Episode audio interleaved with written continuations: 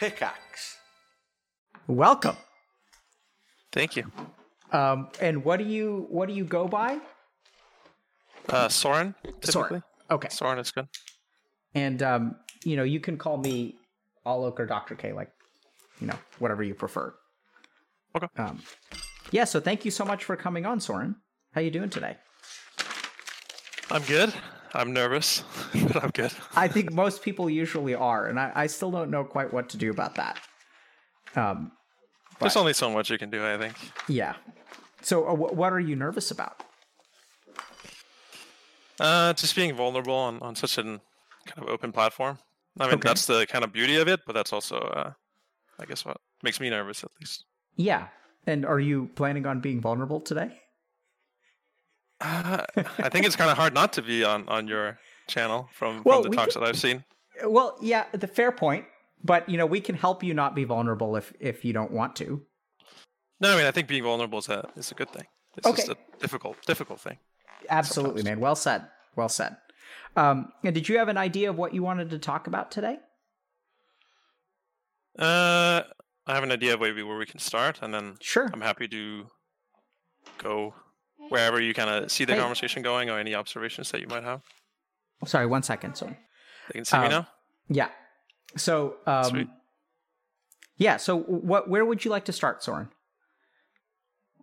Uh, it might be hard for me to to, to kind of vocalize this because I haven't really told anyone, but uh, so in, in League of Legends, whether you're coaching or playing, there's a very distinct like on season and off season, Mhm. And people grind really hard in the on season, and then you have a lot of free time, sometimes even kind of months where you're not doing, uh, where you're not really working, and I feel sometimes like I'm two different people, especially in terms of uh, the things that I really miss in season are the things that I feel like are really different. Are especially I don't really have a lot of feelings during the season. I'm very like robotic. Okay. Uh, good things, bad things. I'm pretty stoic. Okay. Uh, and and that feels pretty different when I'm off season. I'm definitely more in touch with my emotions. I feel like. okay. And the other thing is kind of just creativity, I guess, or seeing things uh, from a different perspective, being more aware of my surroundings and, and kind of aware of myself even. Uh, in the in the season, I feel like that kind of goes away, and I'm really just grinding. And sometimes I don't really have a good perspective on how to solve issues or see things in a different way. And uh, I have had that sometimes during the season, and I, and I feel like those are kind of some of my best times where I'm able to just be more aware of what I'm doing and how I can kind of optimize the way that I'm living and, and working and trying to do my job the best that I can. Okay. So let me just um, kind of repeat back what I heard. Make sure we're on the same page. Sure. um, first of all, Soren, this sounds like very intriguing to me.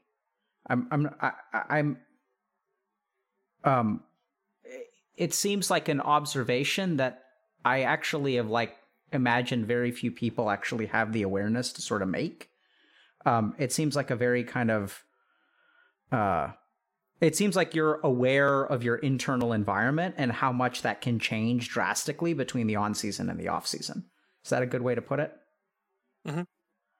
And so you've noticed that you have you you maybe don't feel a lot of things during the season, and then the off season. Are we saying that you feel too much, or you feel a normal amount, or what?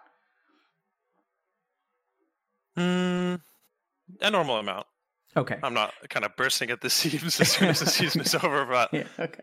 more more kind of natural things like uh, I, I'm able to kind of cry when it's appropriate during the season. Okay. I, I'm kind of very just uh, stoic, I guess is the word that I would use. Okay.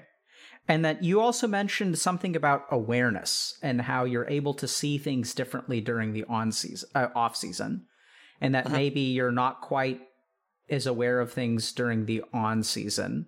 And then you also also said that sometimes when you have been aware during the on season, that it's been actually really good. Mhm. Can you help me understand that? Mm, I think it's just uh, the times where in the on season it was really helpful for me is just really being aware of team dynamics or the issues or how we can improve the way that we are working together or talking to each other or it's obviously really flexible when you are aware of those things.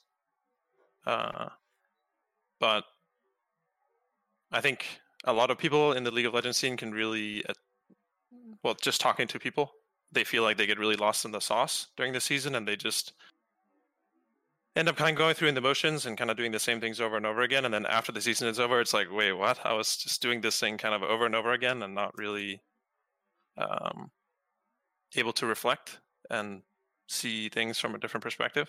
And I very no- much feel that same way. I'm noticing that there's a lot of autopilot once the season starts. It's just grind, grind, grind. Yeah, I mean, I think in the beginning, people are motivated and and excited and, and trying new things and more creative. And then kind of as the season goes on, as the months of grinding goes on, I think it a lot of things become more automated. How do you understand why that happens? Mm, maybe just the sheer amount of hours. Uh, I'm not really sure. I mean, I didn't have a day off from late December till uh, like the second week of April. Uh, of course, I had time off, but I didn't have a kind of day off to myself. So I think obviously the time where you're away from the game and the time where you're doing different things and away from the team, I think that definitely gives you uh, kind of a different perspective and more time to self-reflect. That sounds insane, man. Yep. yeah. Uh, this may sound like, and, and you know, I I don't want to um, if we skirt close to anything that could be like, you know, sharing internal secrets or, or things like that, please steer. You know, I'm just going to ask you a question. Just let me know if anything I ask is out of line. But yeah. how on earth do you not have a day off in four months? Uh, how does that uh. work? Why? Well, I think most people do is just uh, I'm the head coach, so on the typical off day, I'm usually doing I'm usually watching our matches for the weekend and preparing them for our meetings next week. I'm having meetings with my staff. I'm having meetings with my general manager, head of esports, and also CEO. Uh, so that's on your off day. Yeah, because it's hard to fit it in on my on my work days. okay. Well, you know, Soren, I, I know this may be a little bit different from what you had originally said, but I think that may be worth talking about. What do you think? Uh, yeah. Okay. I think it could be worth talking about. What makes it hard to fit in meetings with your CEO and general manager on your work days? Mm. No, I mean, I, I definitely could in the evening. It's just a lot of the time I'm, I'm pretty pooped. Uh, just from. Mm, I think a typical workday we meet up at 10 and then we're kind of done with team practice around uh, it's either 6 p.m. or maybe 8 p.m. Uh, and then on some days of the week, I'm having kind of individual meetings with the players. And um, the last day of the week, going into matches, there's also al- always a lot of prep uh, around kind of different aspects of the game, the the opponent, the draft. And mm-hmm. I'm responsible for a lot of that. Not the prep for the opponents. Luckily, I have a strategic coach that helps with that. But um, it's just hard to fit fit things in, and okay. I also need to have a little bit of uh, off time, obviously, on those days, or I kind of might lose my mind. yep, absolutely. So let me ask you something. What would happen if you missed two hours of team practice on Monday? Mm, Monday's actually our day off, but yeah, on Tuesday, I don't know what would happen because I haven't tried. I mean, some, sometimes I do ask my assistant coach to take over for me if I'm just really exhausted or uh, if I just want a different perspective, see someone else lead meetings and review. But I haven't been away from practice at all. What keeps you so close to practice? Mm. I mean, I'm a new coach. This is my first five months of coaching, so I feel like I have a lot of catching up to do. And I Um, yeah, I just feel like I, I guess I need to work harder than everyone else because I'm so new in coaching. But I still want my team to do. I don't want to hold my team back. So I, okay. I guess I just want to make the most of every opportunity to learn and grow and become better. what are you smiling for? Oh, Soren. Okay. Shit. You're damn right, shit. okay, so let's let's unpack this a little bit. Okay, so mm-hmm. sorry if I, did I just make you nervous by smiling and saying you're damn right, shit. no, I mean I, I know I definitely have a little bit of a maybe toxic productivity kind of mindset. Tell me what. okay. What do you mean by toxic productivity mindset? Can you help us understand that phrase? Mm.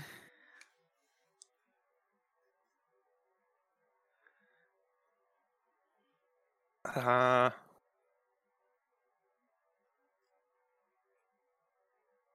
I don't really know how to okay. how to phrase it. Okay, Maybe you can help okay. me there. Yeah, is it okay if we dig into this today? Yeah. Okay. Um, I'm going to ask you that question two or three more times because I suspect that we're going to get to feelings that um, may feel actually uncomfortable. And mm-hmm. and my concern is that you have such a toxic productivity and growth oriented mindset that even if things are uncomfortable, you'll never say no. Well, you a big that? part of why I'm even here is that uh, I'm just trying to get outside my comfort zone more. Okay. And I guess that's because you're that's, trying to grow, right? Because screw, screw, uh, sword, screw yeah. your comfort zone. Ain't nobody got time yeah. for that. That's what I'm saying. You know, so, gotta grow, yeah. whatever the cost to you. A little bit. Okay. I think that's what that's what toxic toxic productivity. I've never heard that phrase before, but I, I think it's well said, coined well. So let's start with this, okay? I'm going to lay things out and then we're going to explore. And what I the reason I'm going to lay things out is because um I'm imagining that there's a part of your mind that's really really concerned about like stepping into a trap of some kind. Um, you mentioned you were nervous. I think you have you're going to have a tendency to set aside your own feelings for the sake of growth. So I'm going to try to alleviate this a little bit. It's not usually how I work. usually we'll have the revelation at the end, but I'm just going to give it to you anticlimactically at the beginning, and then we're going to explore it. And the reason I'm going to do that is that I hope it'll put your mind a little bit at ease. Okay. Okay. So the first thing is that you know i've seen this a lot. So i've worked with a fair number of esports organizations before and and not just esports but basically any high performing top tier like 0.1% organization you go to. So i've seen this at places like harvard business school. I've seen it at hospital systems you know tech companies. Um, there's this idea that more is better so for example, mm-hmm. like in residency training, like we we do like 24 hour calls, we do 30 hour calls. There's this kind of this idea that like you know, if you work 80 hours a week or a hun- working 100 hours a week is better than working 80 hours a week. You know, that that like work like working more is better. And and I've I've struggled a lot to sort of like get people to experiment with this and i'd say the the hardest uphill climb i've ever had to make which i failed to make was working with a korean overwatch team mm-hmm. and that's going to be a challenge and they just didn't like accept that working less could lead to better results mm-hmm. and and this is where and i've managed to convince some people that actually like you know rather than doing team practice for 12 hours a day or 8 hours a day that doing team practice for like four hours, six hours a day, and doing like an hour of meditation and yoga and an hour of like something else actually leads to like better outcomes than just grinding. What do you think about that? Mm, I think one of the most difficult things about the game that uh, I was playing professionally for a long time and I'm coaching is that it changes a lot that really rewards the grinders because the game is always changing a lot. So you always need to adapt and figure out what's strong, what counters this new thing that's strong. This thing that was powerful, it's now been made maybe 5%, 10% weaker. Is it still viable? Which situations is it viable? Uh, So it really rewards grinders, and, and honestly, the biggest grinders are the most successful in League of Legends. Okay. Um, so it definitely it does require putting in a lot of hours, but of course, up until a certain point. Um, yeah. So so and and this is where ultimately you're the expert here, right? Because I don't know how many hours of grinding before you start hitting diminishing returns. It's generally yeah. speaking been my experience that people tend to overemphasize grinding and and I, I don't know really too I mean and each esport is different, but it's been my experience that most of the time, like in 80% of the esports orgs I've worked with, that de emphasizing grinding usually leads to better performance. That being thoughtful, it doesn't mean that you're not thinking about the game. It's just being thoughtful about your practice is actually better than like grinding. Yeah. Um, I agree with that. But that's not where we're going to go. What we're going to go. then, then what I would say when I was a player is, why can't I be thoughtful while grinding? Yeah. Okay. So there, there it is. Okay. So, so, so, wh- why would you say that as a player? Where does that come from? Uh, because that that sounds like the the best of both worlds. You're kind of getting all the benefits. Right. Being more Ab- deliberate in your practice, but also shooting for the best. Yeah. Okay. So, but what we're going to talk about is you feel like you have a lot of catching up to do. Mm-hmm. How long have you felt that way? Wow. Uh, in general, I assume you mean more in general. Yeah. Um, oh, we're hitting the the big stuff. I don't know if it's the big stuff, but uh, it's pretty public. I, I made a Facebook post many years ago that I was bullied really heavily in school, from fourth grade till eighth grade when I actually dropped out of school, and dropping out of school kind of caused me to play a lot more video games, which somehow turned into a job, which somehow brought me where I am now. So. Mm-hmm uh, I was really fortunate in that sense, but I was kind of in and out of school for I can't remember how long because uh, honestly, a lot of my young past is kind of a blur at this point. Uh, but I was in and out of school for a long time. I pretty much didn't leave my room. I didn't see anyone outside of my family, and uh, had a lot of anxiety interacting with other people. And even when I started going to esports tournaments, I felt just like very underdeveloped for my age. And even coming to the US here when I was 17, 18, I wasn't really able to upkeep a conversation with another person. Uh, the only thing I really knew was the game, and that's what I dove into. Uh, and I think at that point, I definitely felt like uh, I'm, uh, I guess, underdeveloped, underdeveloped for my age, like my life skills, my social skills, these kinds of things and it was super uncomfortable but i just tried to still spend a lot of time with people and learn yeah, how to be a normal person. screw your feelings right? Mm, i don't know. That's a difficult one i mean when when i was listening to my feelings when i was depressed they were just telling me don't see other people, stay in your room, play video games all day. Uh, and it was really when I, I guess, just really got outside my comfort zone. I went to an esports event in Sweden, met a bunch of other, met my teammates in person, which was really terrifying because I was really deeply insecure. Um, but then my team got top eight, I think, and then we actually qualified for the LCS when LCS was starting back in season three. So this is maybe eight years ago. So we qualified for LCS, and then that really got me the job as an esports player. So. So you have to work harder than everyone else. Mm. Yeah, I think I always felt that way. I never felt like I was super intrinsically talented. I always felt mm. like a lot of my skill came from my work ethic. I think that's certainly true By the way, I loved your answer to screw your feelings because you were like, it's tough because sometimes my feelings tell me to stay in my room and not interact with anyone. And you've had to learn how to master your feelings at times. And they still do tell me that sometimes. Wow. Okay. And then you also said, I don't want to hold everyone back.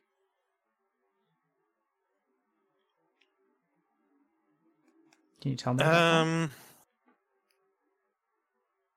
yeah, I mean, I think the natural progression of a coach is kind of to start coaching maybe individual players and then maybe coaching an amateur or academy team. But I went straight from playing LCS to coaching kind of a top tier, multi million dollar team. Uh, so I just don't want to hold them back with my inexperience. Do you feel underdeveloped?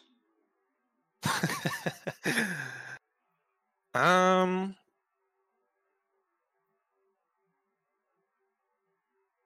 do I feel underdeveloped?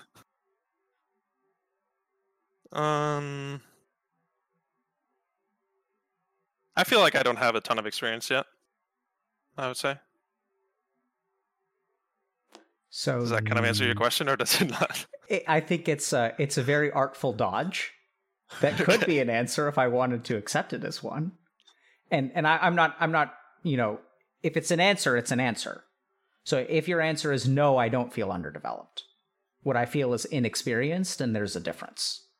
Because I think the other challenge here, Soren, is mm. that I think that yeah. What what would you say to that? Oh, I, I just don't understand the the difference between the two. Okay. Inexperienced and, and underdeveloped. Okay. You would say that those are the same thing.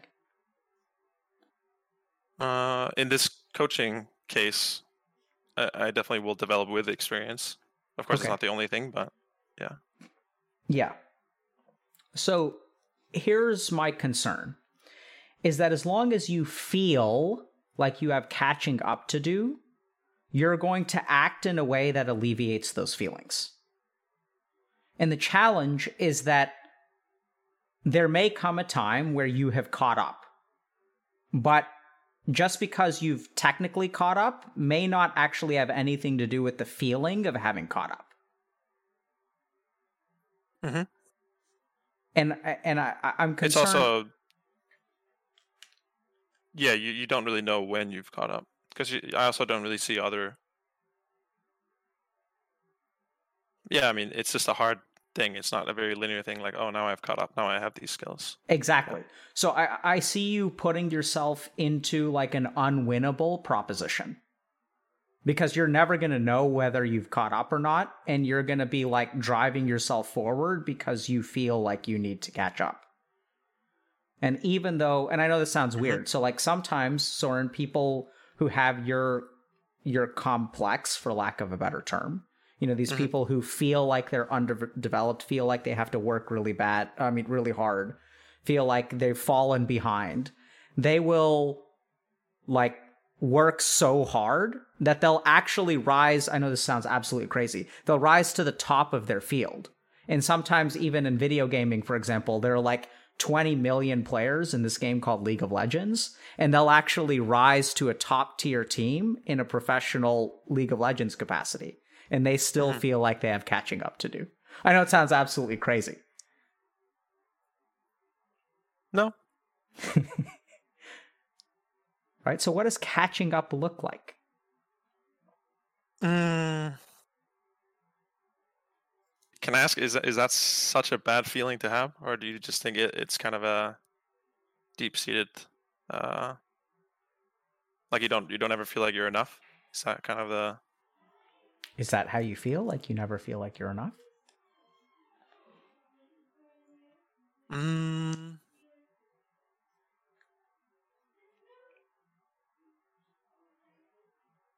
I I don't ever think that, but if I think that I can always grow, maybe.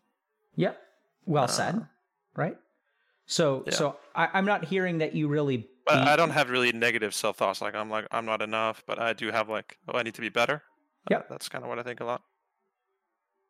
Yeah. So so. I think that that's a very very good new man. You're very nuanced, Soren. So there's there's a there's a there's a new there's a important difference between I'm not good and I could be better. Mm-hmm. Right. Um, I suspect that those are two sides of the same coin, and I think that always striving to be better can come from a dissatisfaction with who you are. I Mm-hmm. personally think that's what you've got down there. I think you've just you've just uh, put such positive psychology language around it. Like you just talk about growth, but like I do think that there's fear and other negative emotion. Like I don't want to hold everyone back. Implies to me that if I really had to guess, what I'd say is that in your mind, you're afraid that you will hold everyone back. And that's why you have to work harder than everyone else because your teammates don't deserve to have someone like you hold them back. They deserve to have someone who can really like live up to expectations and like be the coach that your team needs and the coach that your team deserves. And you're going to work really hard to be that thing. Mhm. But I think that there's still a fundamental like fear underneath there that you're like you have to work really hard because deep down if you just autopilot it it's not going to be enough Mm, yeah. So then you ask me the question is that necessarily bad because i seem to be placing a judgment on it what do you think Mm.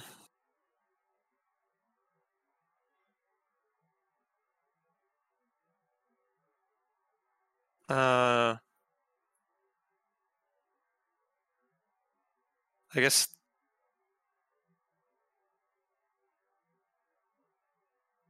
mm, maybe this is not what you're asking, but I guess I feel like a lot of the time the way that I spend my life or live my life on autopilot uh, just doesn't really make me happy. I think. i think that's Uh, a I think I think I waste. It's uh, I get like sucked into things very easily, like social media, and obviously those are built to be addicting. But uh, if I wasn't kind of pushing myself to be a better person and to live life more intentionally and use my time wisely, that's why I have this stupid skull because it reminds me that I, I don't live forever and I try to make the most of of my days. it's a little bit morbid time in, yeah. in my room, but uh, it does help me, especially when I have a hard time getting up in the morning. But why do you have to make the uh, most of your days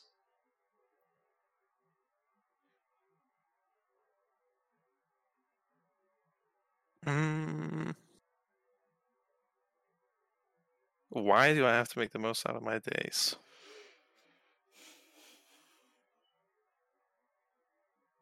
Mm, I think it just makes me feel fulfilled.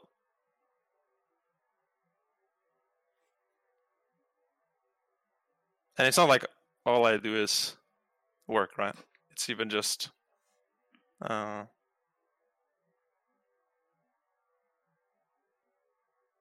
being more intentional about even like spending time with other people. I think when I live life very much on autopilot, I also isolate myself a lot. I'm definitely pretty introverted. And if I'm not kind of making myself get out there, then I isolate myself very much. can i think for a second Sure. Take your time.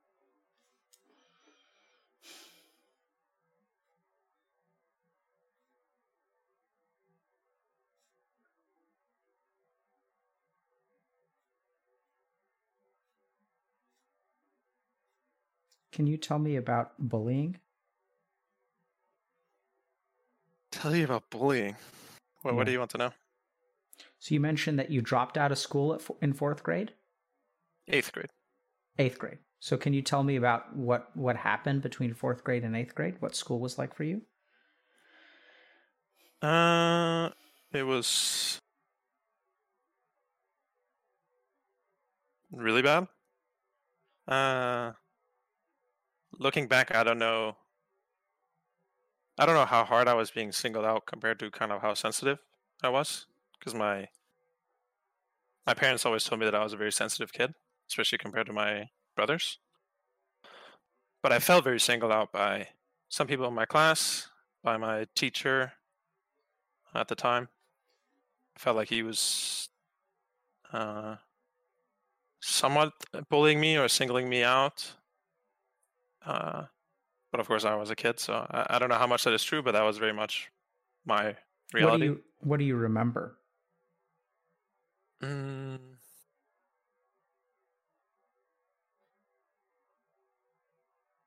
Mm. I don't remember too much, to be honest. I remember more so like in eighth grade when people would, uh, when the bus was coming, like steal my backpack and, and hold it until the bus left. So I would have to go home without my backpack, or I would have to stay, and then I would end up walking home a lot. But it's like, uh, know, it's like a five mile walk or something, four mile walk. Um, and just being bullied a lot for being skinny, especially. Uh, I was a really, really skinny and short kid, so bullied a lot for my body weight. Uh, my school was kind of up against the kindergarten, so they would throw me into the kindergarten because they said I, I looked like a kid in kindergarten because I was small and skinny. That was really fucking painful at the time uh, for sure. Underdeveloped. Oh, it all comes full circle. I tried to map things out for you, so I didn't. I didn't spring it on you, bro. You know. Uh-huh. That's right. I didn't even. I didn't even realize that as I was talking about it. Yeah, I'm just gonna cry quietly to myself for a second, okay? um, yeah, let me ask you what what uh All right, Soren, we're just getting started, buddy. So mm-hmm. when when when this thing happened with the backpack, like what did your did you tell anyone? Hmm.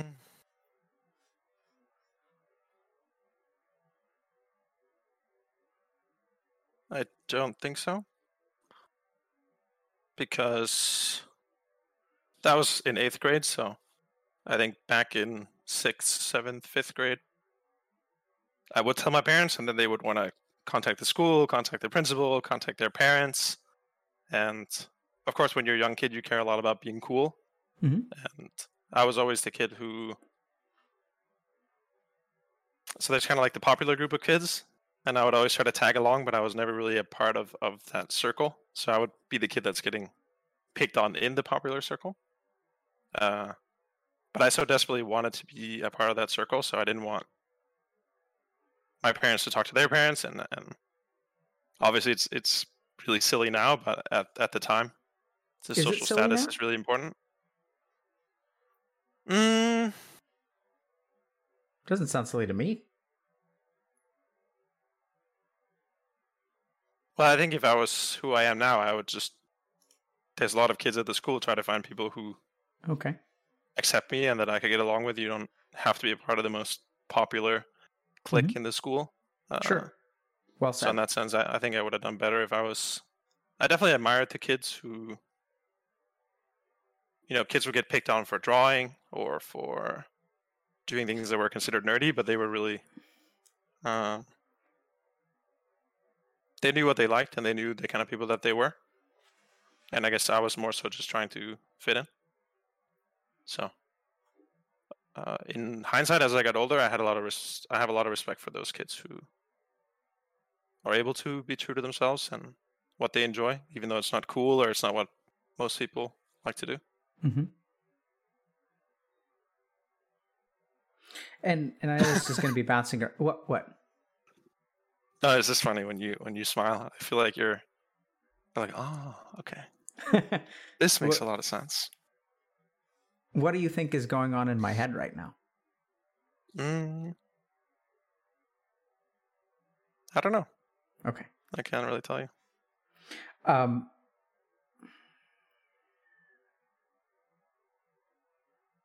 Do you like being fulfilled?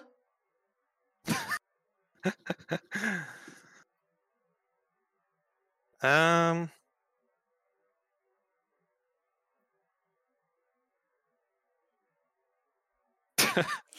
this feels like a trick question, but hmm.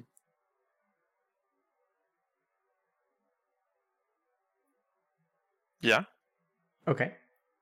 It, it really wasn't a trick question. It was just sort of a, um, you know, I, I know it's certainly, I, I can see what you mean in terms of, I'm trying to, I'm trying to let you know well in advance before I lay out a trap for you. Okay. Okay. Um, but yeah, okay. How would you feel if I if I could give you a pill that would make you content? Would you take it?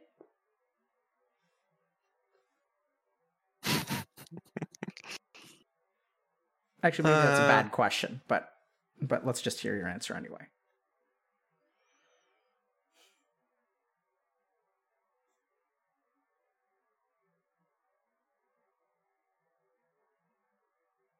I feel like, of course, you would want to say yes, but I guess I'm worried that. Uh...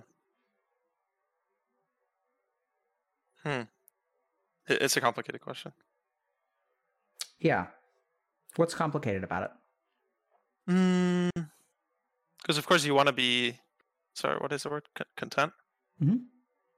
Uh, but. I guess I just worry that I, I might kind of let myself go, but also does that really matter if I'm just content? But then I would probably also die young because I would just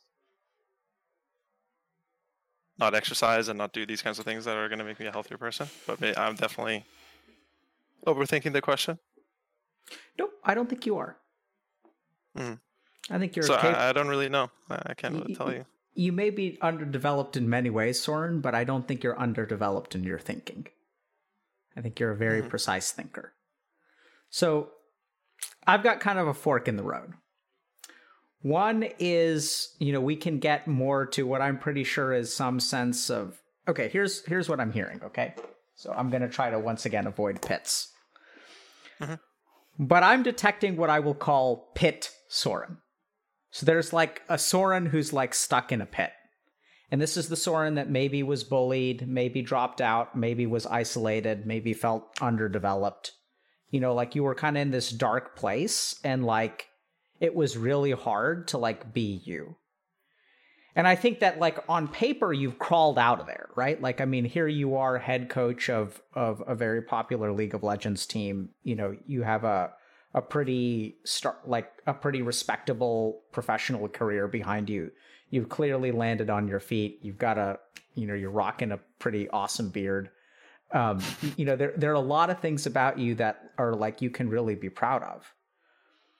And yet you don't strike me as someone who's like and I think this is where things get really tricky because I think you are proud of what you've done. I think you have grown, you have matured, and I genuinely don't believe that, like, you know, I think you really do appreciate that. But then you've Mhm. got that skull in the back of your room. and and and then like, you know, it's one thing to want to live every day to your fullest, but you Mhm. have this weird thing where you need a reminder and you need a graphic reminder.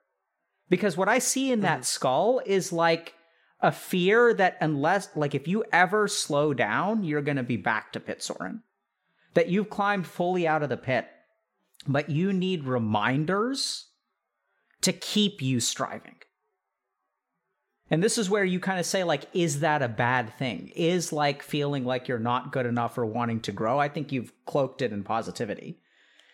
It's absolutely adaptive. It's absolutely responsible for your success. Mhm. But there's a fundamental lack of fulfillment there. Like that that can't exist with fulfillment. And anytime you start to feel fulfilled, I think you look at your skull over there and it reminds you that you're going to die one day, so better start feeling unfulfilled because it's time to grow. Like we've got a lot of growing to do. And like we can't stop growing, not even for a single day. Heaven forbid that I take a day off in 4 months. Because I have so well, much I would growing- like to. Yep. Yeah. I I think you would. So what gets in the way? Mm.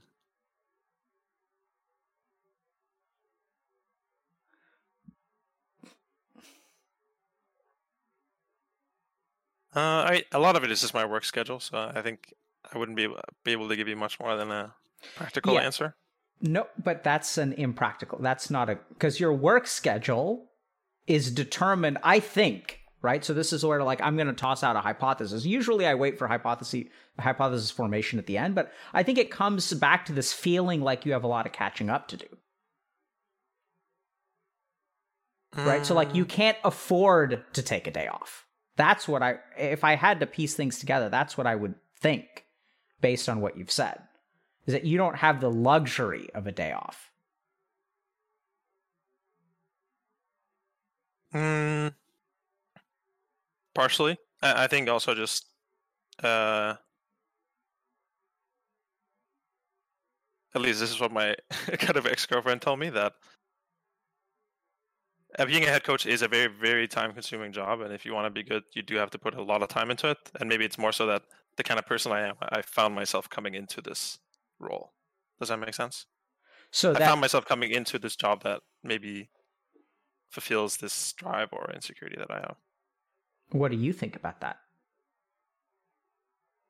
Mm.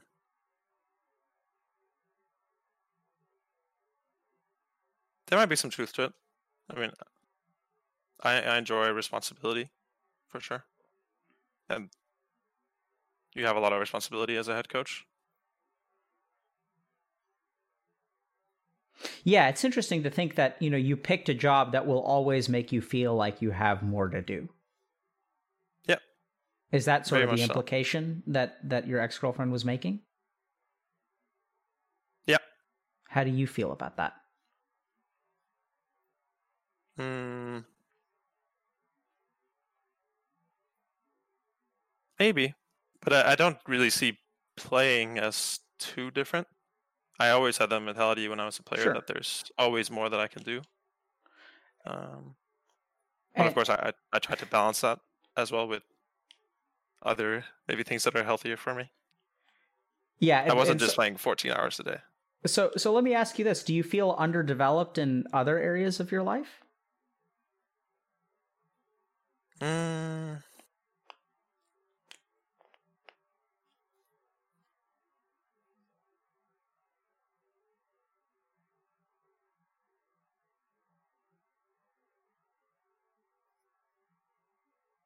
Yeah, I would say so. Like what? Mm.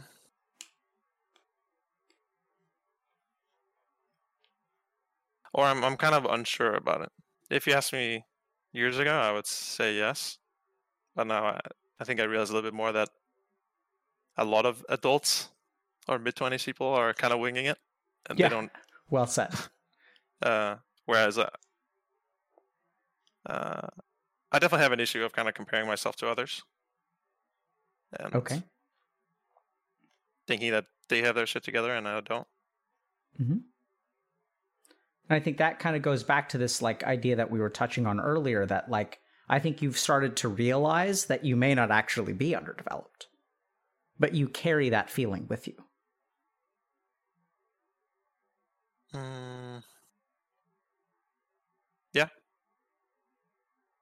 So you mentioned earlier that you felt like sort of behind socially too, maybe around eighth grade or after you dropped out of school or when you met your teammates that you felt like very nervous. Mhm. Do you can you tell me a little bit more about that feeling or what was in your head? mm. What was in my head?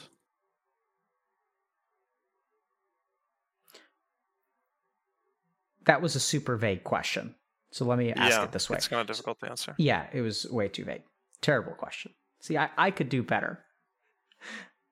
Um, can you tell me a little bit about like what happened after you dropped out after the eighth grade? Um, I don't remember exactly, but uh, in Denmark, you have to finish, I guess, high school like ninth grade. So I would be gone for a bit, but then I don't know if I want to say the authorities, but people came to my house and, and talked to me and talked to my parents. They're like, you have to go back to school. It's part of the law. So I would kind of go back to school, drop back out, back to school, drop back out. Uh, ooh, here comes the the underdeveloped maybe Um, and around this time, uh, I was diagnosed with a nonverbal learning disorder, and I started going to more of like a special needs school with just less students, and a lot of them were kind of on the autism or Asperger's spectrum, and yeah, it was just kind of hard for me to fit in. I didn't really feel fit in at the regular school, and I didn't really feel like I fit in at the special needs school. And now that I've grown older, I feel like there's a good chance that it was a kind of an inaccurate diagnosis just based on being in a really deep depression. I think that really changes you. But whether I am or have that or not, I don't really know. But it was it was really tough on me at the time. How did you feel? What do you mm. remember?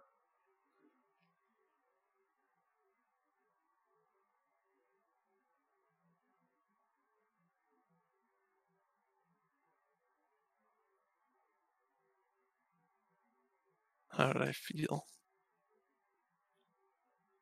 I want to say the first thing that comes to mind is that I felt like my life was over.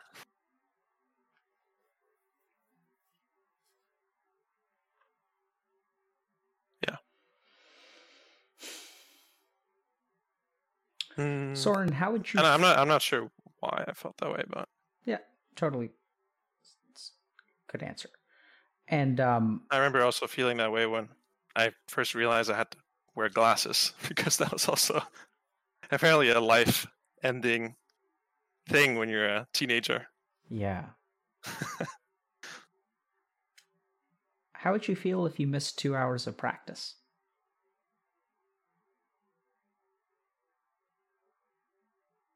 Mm,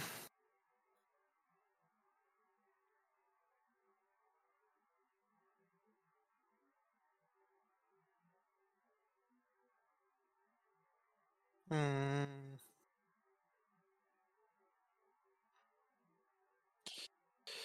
Week, maybe?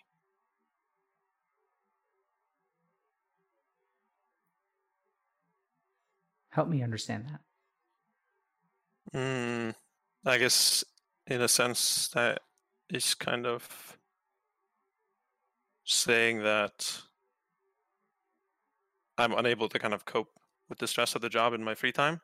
So I have to take a little time off of practice. Have you felt weak before? Mm.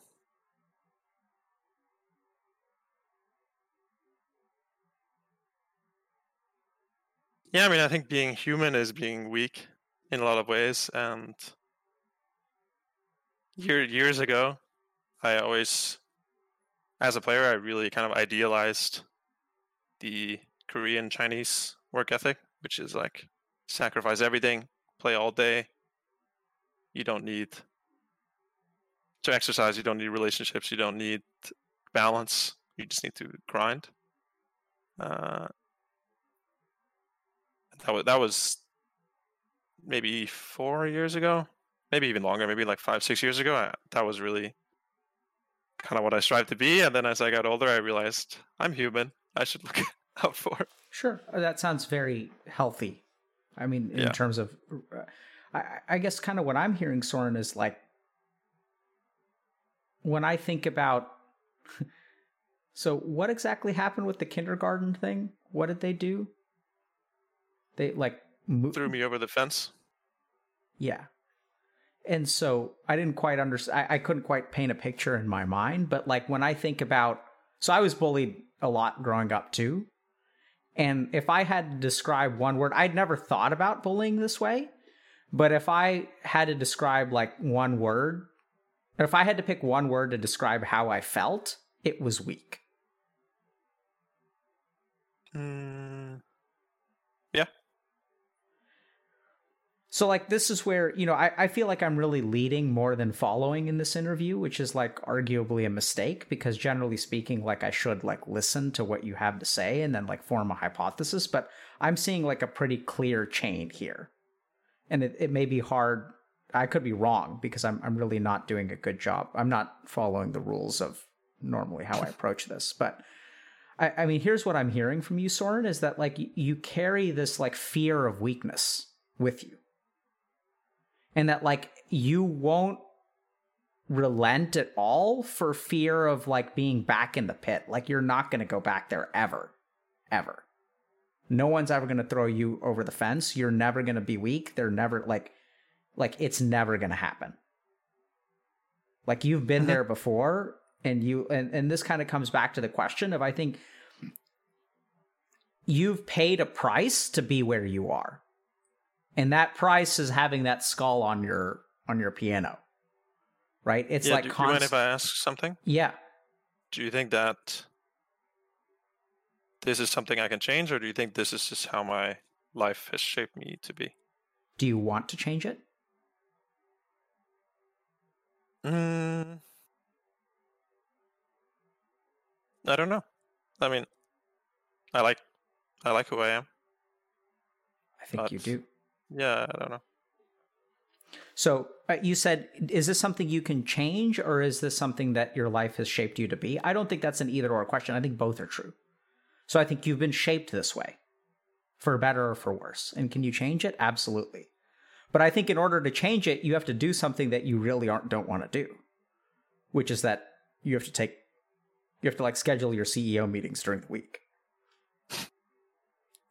Right. And I, I think what we what, what's really holding you back is I, I don't I don't really and this could be me being ignorant, right? So I I really don't know what your team functions like, but I like I understand the inside of I think a few professional LoL organizations, and and I, have seen this a lot. Like I'm, t- I've seen this everywhere.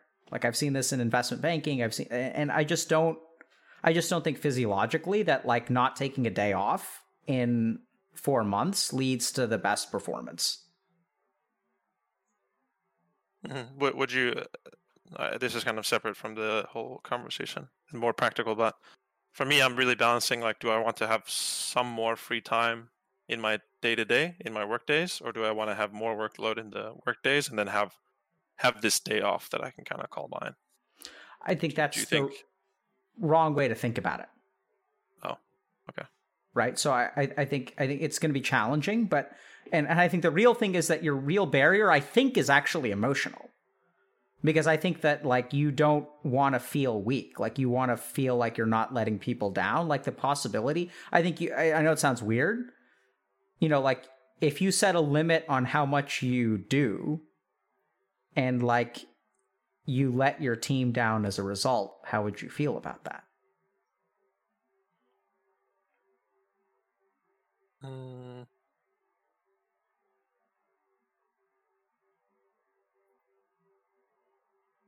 Yeah, I mean, I would just feel awful. Why? Mm.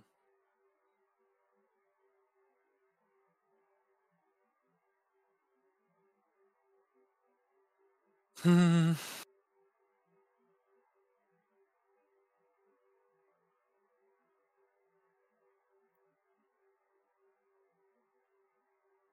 Just because. Um. Yeah, I don't know. I think they deserve better. I think. What do you deserve? Work, work, has always been a just a big part of my life. Sure. So I would probably feel it's always been my north star to kind of do better at. I don't even really call it work, but I would do better as a player, better as a kind of a part of this team. Uh, so if I was to not put in my full effort, I think I would probably lose kind of part of who I am or my identity. Yeah, so I think that's a challenge. So, uh, Soren, I'm going to talk about something, and I, I, I don't know if is this useful. Is this conversation useful to you? I mean, would you rather be crying right now? Because we can make that happen. No, I mean, I had a few opportunities to cry, but laughed it off instead. I, I mean, I, I feel like this is this is really important because I think like so a lot of times when I work with people who are very successful, like we talk about letting go of ambition Mm. And and they sort of say like it's ambition that's gotten me this far. Like I don't understand. Like if I let go so like a good example is like like I work with a lot of people in investment banking. And so those people, like these people, like work really, really hard. Like they work crazy hours. You know, it's like like big, big deals, like hundred million dollar deals, billion dollar deals, and and they're they sort of like it's always like there's always more to do. There's always a promotion. There's always another deal, and it's ambition that's gotten them this far. And so they get really, really concerned that if I let go of my ambition, like I'll be nothing. Like this is who I am right? Like you're mm. someone who, like Soren, I think you're never gonna be weak again. Like to hell with that. Like you would never put yourself in that situation. I think that the challenge here is that, you know, if you look at the physiology of performance, and there's been a lot of work on on this kind of stuff, like having high levels of cortisol, a stress hormone, which I imagine is going to be higher in your system when you're working for four months without a break, is going to lead to less creative decision making. So when mm-hmm. cortisol is floating around in your system and adrenaline is floating around in your system, these are stress hormones that we release more of when we work way too much. It actually reduces your capacity for creative thinking. Because when the way that our brains evolved, like when our fight or flight system is involved, like we don't want creative thinking. Like when I run into a tiger in the woods, I don't want to think creatively. Like my body needs to act. So like nuance gets lost and everything becomes black and white. Mm-hmm. And I don't think, and it's interesting because we started off talking about sort of this feeling of, of autopilot and awareness that decays throughout the season. And you say to me, like, oh, yeah, we have it at the beginning. I can think creatively, but then we fall into the grind. I think it's absolutely physiologically or neuroscientifically mediated. Because mm-hmm. literally, as the season advances, your your brain is going to change. Mm-hmm. And and so I know this sounds absolutely insane, but like when I talk to these people and I'm like, yeah, you don't need to be striving for a promotion to be doing your best work, and they're really confused because they think that like if I'm not striving for a promotion, I don't know how to work. And the beautiful thing is that they, I mean, oftentimes they wind up in my office because you know things need to change. And then and then we kind of get to the point where I teach them how to let go of their ambition, and they do wonderfully because I I think it hmm. sounds kind of weird, but there are like other reasons for you to work than ambition. And there are things that you can do, like your loyalty to your team, not wanting to let them down, needs to be separated from your personal feelings of weakness. Mm-hmm. Does that make sense? Yeah, I can't say I know how to do that, but yep. I understand. So, and, and that's why we're not going the crying route because I'd like to teach you today. And for everyone else who like beats themselves up to try to be something. Because there's a huge difference between not letting your team down and you feeling personally weak. And I know it sounds kind of bizarre, but it's my there's a hypothesis, I don't know if this is right or wrong, that you letting go of your feelings of weakness will actually be like will allow you to be the best coach for your team. That yeah, we, I agree. I definitely th- feel like uh, I don't know if this is related, but sometimes I definitely do feel like uh, I'm too focused and worried about myself when I should really be putting all my focus on on the players and helping yeah, them. That's really tricky because you're gonna just put. I mean, you're gonna find any reason to beat yourself up. So, like, I, I take that with a grain of salt right like like I, I, think the number of ways in which you have thought through that you can be better is tricky because I think that's the problem. On the one hand, you're absolutely correct, but on the other hand, like, why aren't you good enough? Was that an actual question? Yeah. Why am I not good enough? Yeah. I don't really think I have an answer to that. Do you feel not good enough? Mm.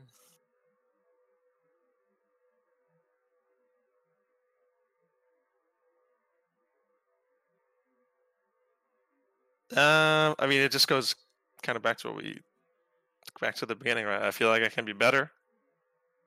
I feel like I'm learning. Do you need to be better? Yeah. Why? To serve my team and my players better.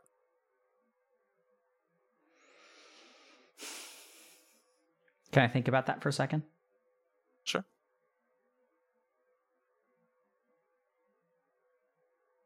Let me put it this way. And I, I don't know how much progress we're going to make here. Are you enough for your team? um, the way that I am? Yes. Mm, no, I don't think so. How would you know if you were? Hmm. I don't think I would know, which is why I say I don't think so. I don't. I don't know for a fact. Right. So what if I told you? I'm just. I'm gonna. I'm gonna say something, and I want to know what your instinctive reaction is to these words. You're Mhm. enough for your team. You're exactly what your team needs in the way that you are in this moment. You don't need to be any better than what you are. Hmm. It's hard. Hard for me to believe that. That's a very sugar coated response. What, what did you think? What were you thinking as I what did you think and feel as I said those words? Hmm. What did I think and feel?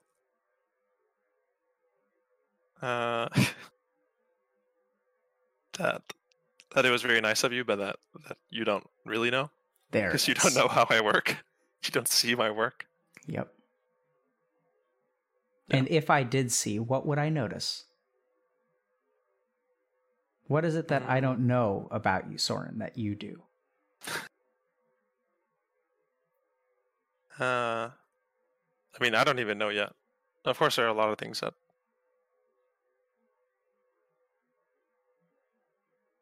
I know I can do better, and then there's the, the things that I'm kind of yet to discover. Yeah, so this is tricky, but I'm going to try to say this one more time. Like, if I knew you the way that you know yourself, Soren, what would I, what's the difference? Right? Because I, I can tell that, like, when I said that, what I saw in your eyes was this guy has no fucking idea what he's talking about. Right? So tell me what I don't know. what do you not know? What are you? Hmm, I don't really know how to answer that question. Not knowing how to answer that question is different from, like, there's something I'm missing, right? Because for me to say that, it's like ignorance. Does that make sense? Like, Yeah, yeah. I mean, so educate me. Educate you. What am I, I ignorant of? What part of you don't I understand? What am I missing?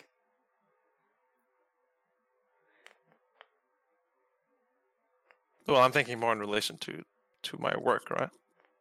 Sure. Um,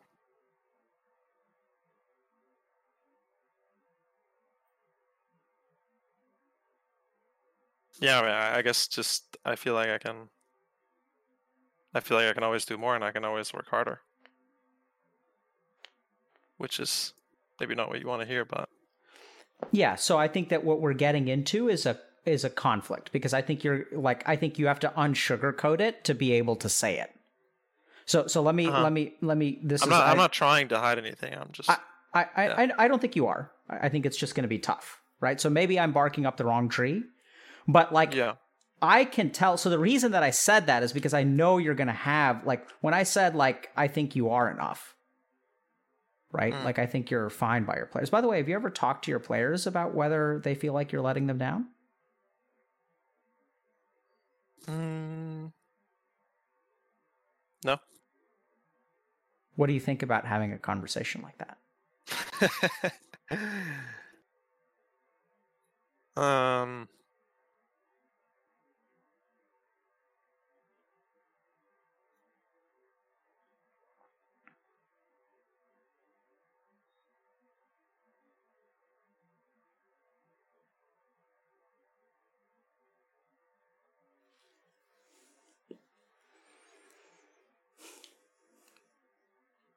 Mm, yeah, I don't really know. I feel like most of them would just be be really nice about it. What does that mean? Be really nice about it. oh, sorry. I'm just. I need to answer a message from my manager.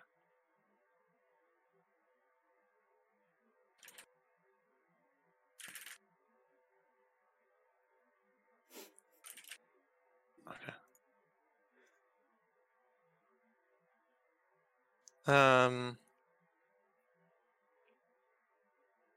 I think if I was to ask a question like, "Am I letting you down?" I think that obviously, if someone was to ask me that, it would kind of seem like they need reassurance. So I would probably give them reassurance. Maybe I would. Yeah, I guess this is how I feel. Okay.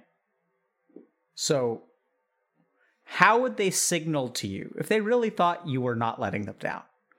What could they say to you that would convince you that they think you're doing a fantastic job and they're happy to have you?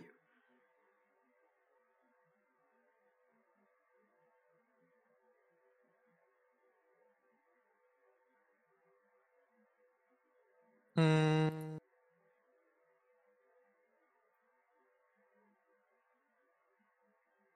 Do you mind repeating that? Yeah, so like how would they signal to you? So like let's say so here's what what okay, let's just take a step back, start from the top, okay? So it's my belief that you have a sense of inadequacy that m- keeps you striving to be the best but is personally like tortures you. Like I think it's got to be like a hard way to live your life where you wake up like somewhat content. You're like, "Ah, let me sleep in." And then you see that skull. And the skull is like, "Fuck you. Get out of bed." Weakling? Right? You're like, "On the days that I'm really tired, I look at the skull and it reminds me that I need to be better and that I'm not good enough." And so, okay, Mm. fine. So then I turn to you and I say something absolutely idiotic, which is Soren, I think you're fantastic just the way that you are. And you're like, this fucking guy, that's his job. he sees the best in everyone, right? It's his job to like accept people, but he doesn't understand, right? Totally Huh. understand. Like that's fair. It's completely fair. I don't I don't know you, bro. Mhm. I'm missing something. It's my job to see the best in everyone. And there's like something in you that is clearly not the best. Fine. I accept that too. Because I don't know you. You're right. Then I ask you, so fill me in. Tell me, help me understand what it is about you that I don't know. You have a lot of trouble answering that. Because there's like, if, Mhm. and if we think about it, like, how, you can't protest against my statement unless there's something like, because your, your, your protest is like quite strong. And so I think that like it's like Pit Soren down there that's like you didn't see me when I got tossed over the fence into the kindergarten. And then you had to like walk through the fucking kindergarten back to your school like you Yeah. know like that's pathetic, man. And, and, Felt and that I- way, yeah. yeah, right? So I think that that like leaves a scar. And I think this For is the scar that we're running up against. And now we get into a real problem because your adaptation to that scar is responsible for your success. Mhm. It's the work ethic. It's the the constant feeling that you could be better. And like like that's what's gotten you to where you are. And so fair. I don't know your team. I don't know League of Legends. I'm a noob. Fine. I don't know you. Fine. Right? Because the, the response that I heard when I said I think you're good enough is you don't know me. Like you don't you don't really know. You don't know what you're talking about. Fine. So there's something there about you that is not good enough. Fine. So then let's let's turn to someone who does know, right? Like because your teammates know. Like they're your teammates. Like they know whether you're doing a good job. They know whether you're doing enough. And and then we get to the real crux of the problem is that like if you go to them and you say like am I doing enough? Like what are they going to see? They're going to see someone who's weak. Who needs reassurance. And they're going to say yeah, no, so uh, Soren, you're doing great, man. Oh man, you're so handsome. You're so smart, right? Like that's like you feel like you're gonna be like like now I'm almost getting like like they're gonna put you in the special school all over again. Like they can't they can't give it to you straight. And uh, so the two things that I'd point out to you is first, like, how would you know? Right? If they actually did think that you did an awesome job. And that like like because I'm I'm I can almost I can I'm pretty sure if I had the opportunity to talk to them, this is what they'd say. That your work ethic is amazing, that you're an inspiration.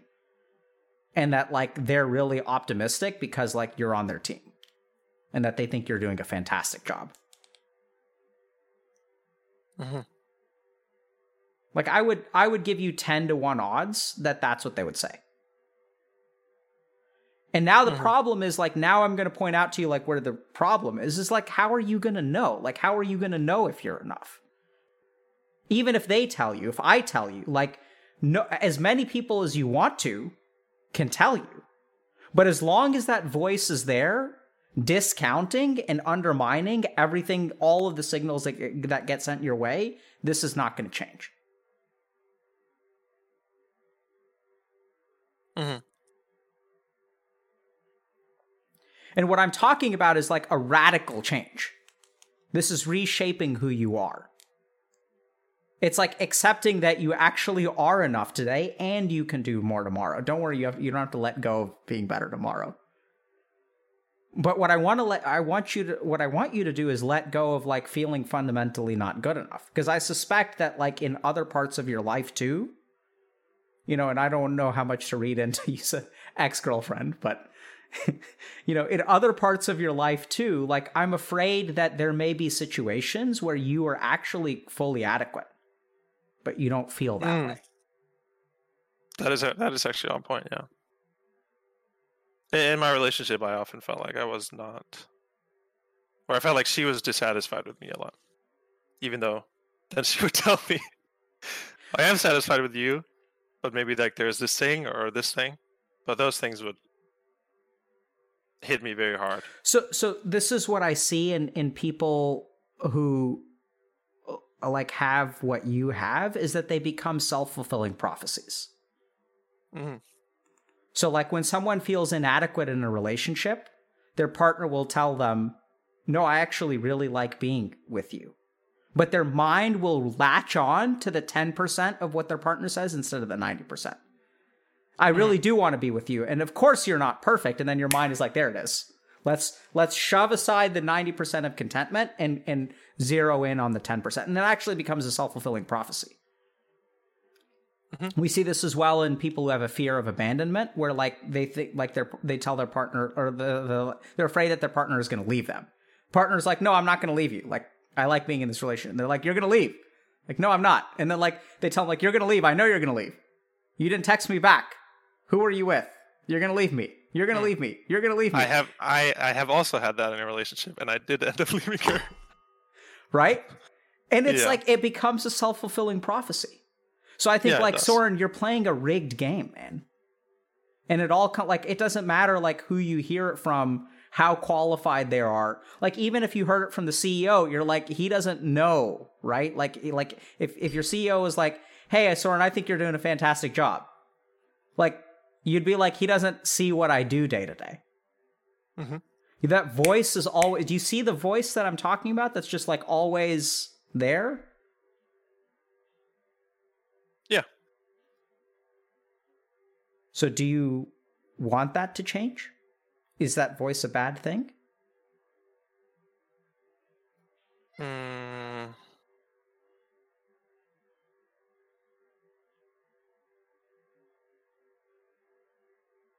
I guess my worry is if I don't have that voice.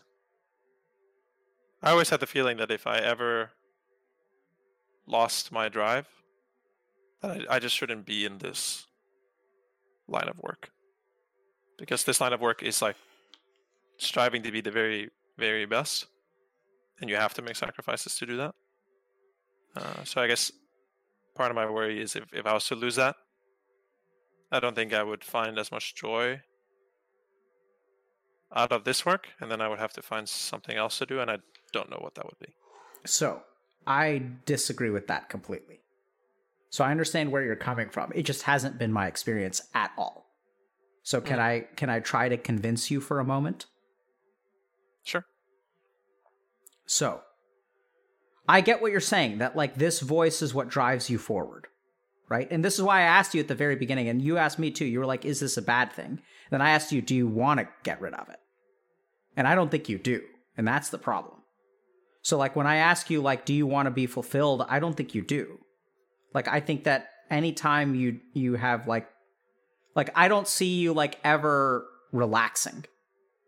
Like even when you Yeah. win. Right? I, I am. Re- I'm really afraid of complacency because Yeah. I've seen. I've seen. I've been playing. I have. I had, and I could have continued to play if I wanted to. I, I won the. The North American season before I, I chose to go into coaching, um, and I played professionally for I think eight years, and I saw just so many players find success and then become comfortable and then eventually uh, stop playing because they kind of lost their drive. And I understand that. So I, I think though, Soren, you're not them. I'm not worried about you losing your drive. And I actually think that like the mm-hmm. best that the best performance you're gonna see, by all means grind, by all means work a lot. Like I'm not s- telling you to like not work. But I think that the best, like literally like neuroscientifically and like optimizing performance wise, when you're operating from a place of like positive energy and positive emotion, you're actually going to outperform what you're capable of with like negative energy and negative emotion. I, do want to say I feel like before COVID, I was closer to that, uh, living a kind of more balanced lifestyle. Um, I think COVID has definitely maybe brought out the worst in that because we were also in a really strict bubble system in order to stay safe, right? So I was only at my apartment and at the office. I didn't see any friends for six months. Well, even longer, obviously. Like for so it's just kind of all my time has really gone into working, which probably um, mm, strengthens these feelings. So that makes me think even more so that like letting go of some of these feelings is going to be a step forward for you. Because if if in a high stress environment these feelings are getting worse, like generally speaking like depression and anxiety and all that stuff is getting worse during COVID. Mhm. So it's not like your optimal function, it's like it's almost like a coping mechanism. It's like it's like your internal cheat code to keep working. Mhm. And and something tells me that like you know, I'm not I, seriously, I'm not saying slack off, but I don't think you're gonna slack off. I don't think we have to worry about you slacking off. Like I don't think that if this changed in you emotionally, I think there's too much programming in your brain. Your neurons have wired a certain way to where you're not gonna just like wake up and do nothing. Like it's just not who you are. And and then what what's going to change then, or what what could change then? It's a good question. Um, so I think that like like I was saying, there are a couple of feelings that are tangled up here. One is like striving to be the best. One is not wanting to let your team down, and the third is like feeling weak or inadequate. What I'm saying is that I don't think that all three of those have to like go together. Right? Like you can care about your teammates, you can want to not let them down, but also recognize that like you are good enough. That together as a team, you guys can actually do this. That you don't have to worry, like, you shouldn't be worrying about, like, whether you're good enough or not. Like, you've got no headspace for that. Mhm. You should be focused, like, fully on your team. Like you said, you kind of think a little bit about yourself too much. Because I, I know it sounds weird, but I mean, if we're talking about self fulfilling prophecies in relationships, that could happen in the professional space too. And the real problem here, at the end of the, the day, uh, Soren, I think the real problem is that you don't like you can't ever know what's right and what isn't. Right? Like you can't ever know like what's going to be enough. If I tell you you're not going to listen, if your teammates tell you that you're not going to listen.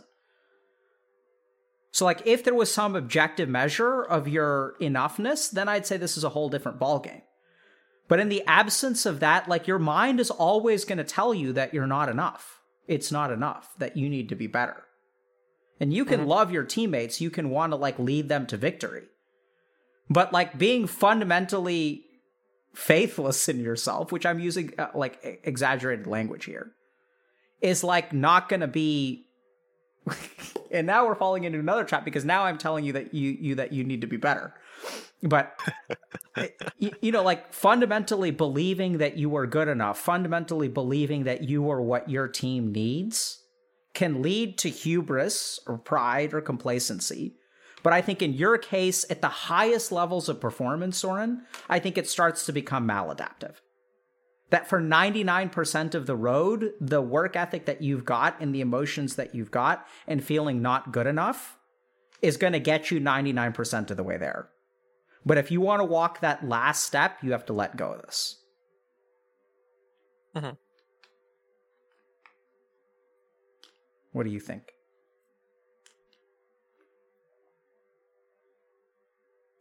Hmm.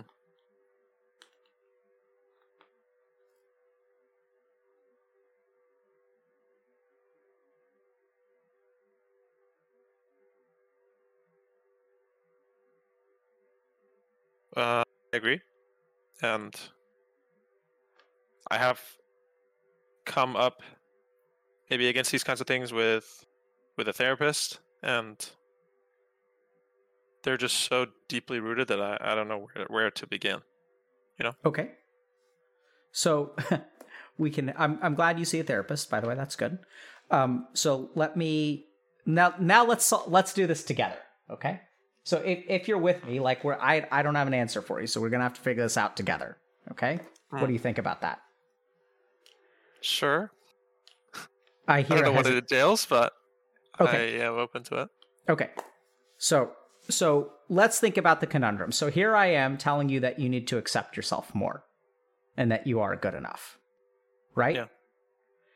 And, really feeding into my thing that you're telling me that if I change something, I can be even better. Yeah, exactly, exactly. That so that's the problem. So what what do what do what do we what do we do about that?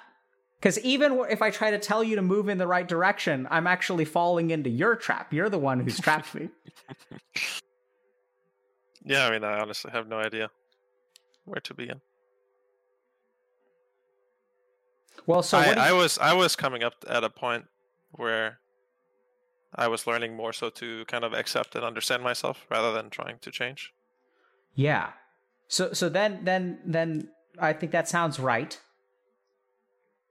Um so but then then I guess then what we I have a practical answer for you, but I just want to appreciate the conundrum that we're in here, which is that either you accept yourself where you are and then you don't strive to be better, which is sort of I guess winning, or I'm telling you, hey, like you need to learn how to accept yourself, which is like you don't does that make it, it's like it doesn't we're stuck, right? So yeah, so if we truly good. accept you, then what we should say is Soren, you should continue not accepting yourself. That is acceptance. Yeah.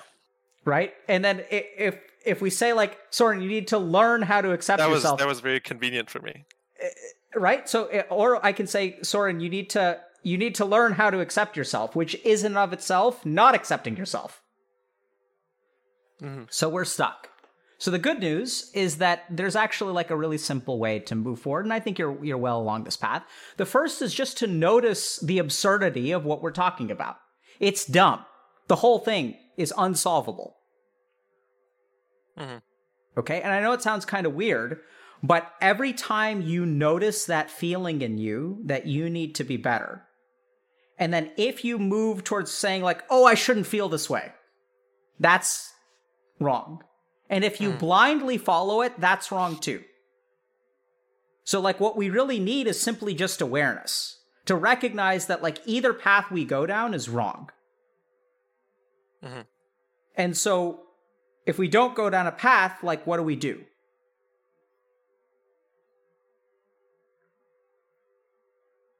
Like if I'm not moving, like so you're saying if I walk down this path, it's wrong. If I walk down this path, it's wrong. So what are my options then?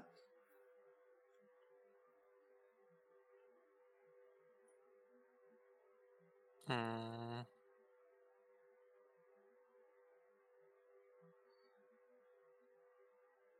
I don't know. It's it's weird. So do nothing with awareness. Right? Just notice. I know it's weird, but just like notice the conundrum within you. And on a much more practical level, there are going to be times in your life where you're going to feel like taking, you know, an hour off to do like meet with the CEO. You're going to feel weak, like you should be able to handle it. Does that make sense? Yeah. Like throughout your week, very practically, there are going to be times where you feel weak, where you feel inadequate, where you're afraid of holding everyone back. And so a lot of your actions and your schedule has been structured based on those negative emotions of fear and inadequacy and things like that. Does that make sense? Mm-hmm. So this is going to be tough for you, Soren. It's going to be very hard. But don't give in to those negative emotions. Right? And what I mean by that is notice that like like if you schedule a meeting with your manager during practice, you're going to feel like you're letting your team down. And this is where like honestly what I would recommend, I'm going to give you like a very simple straight straight playbook. So you go to your team and and you should have a conversation with them about, "Hey, we meet for practice 8 hours a day. I have some other obligations as coach. I've got to meet with this person and this person. How would you all feel about me taking some of those meetings in the middle of practice and then like the assistant coach like how would you guys feel if I missed like an hour or two of practice a day? Mm-hmm. Okay. That sounds extremely uncomfortable. Yep. There it is. What are you feeling right now? Mm.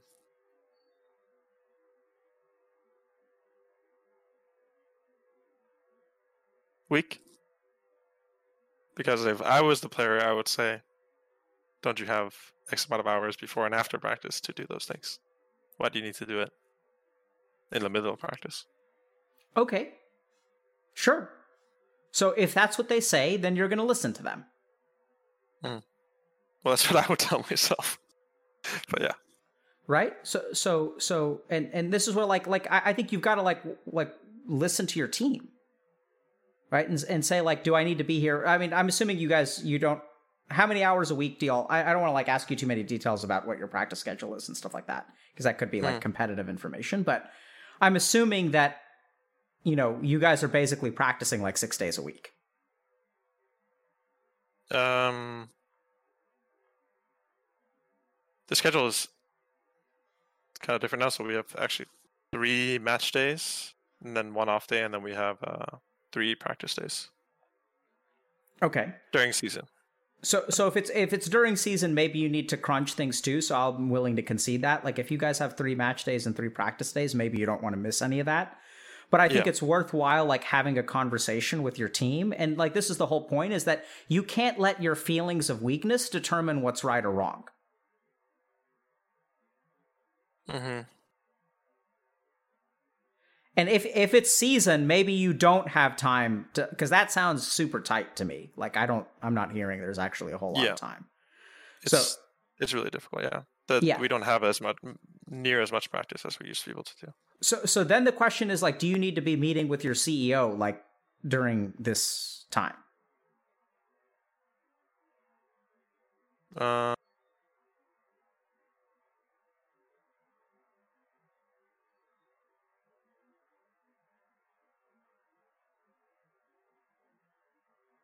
Uh, I, am not sure. Okay. So, yeah. so, so I, I, what I'm hearing from you, Soren, is that that like really, if you guys have three match days and like one day of practice between matches, that really doesn't sound like there's a whole lot of time to do anything else. Yeah. So I'm, I, I know that sounds kind of anticlimactic, but I, I think I'm going to have to take a step back from what I was saying earlier. Because uh, that really does sound quite different to me. Um, but I, I still think the general like idea of of you know not letting the sensation of like and in that case I, I i think the reason that you know you shouldn't scale back is not because you feel weak, but because there's actually like a necessity. You guys have eight hours of practice. Essentially, it sounds like you guys have one day of practice before a match. Mm, Monday we have a day off, and then Tuesday, Wednesday, Thursday we practice, and then we have Friday, Saturday, Sunday, three matches in a row. Oh, I see. So that that's so yeah. It still sounds super tight from a scheduling standpoint. So yeah. I, I know it sounds kind of. I've been trying to avoid asking you details of your schedule just for like. Know, that, that's everyone's practice schedule. So. Okay.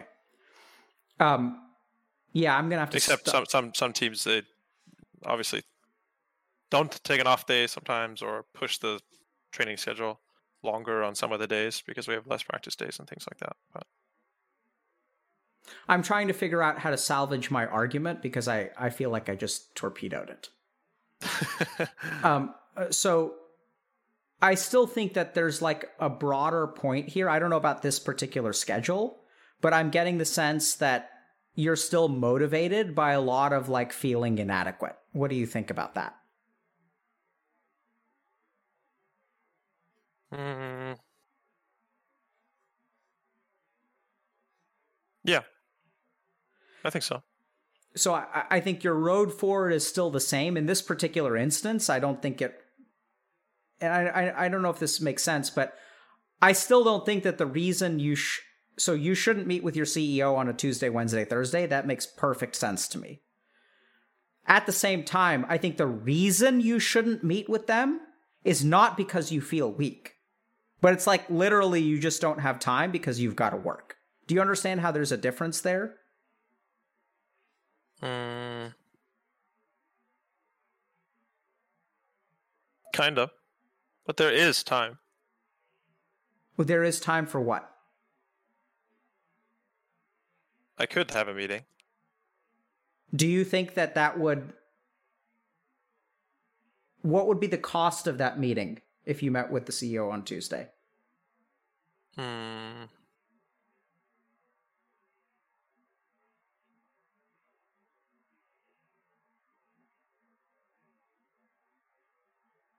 Just kind of the flexibility of my time, I guess. Those days where we end up practice, it, it differs, but maybe the average practice day we end at like six thirty or seven, and then I am kind of flexible to do I want to stay at the office and work?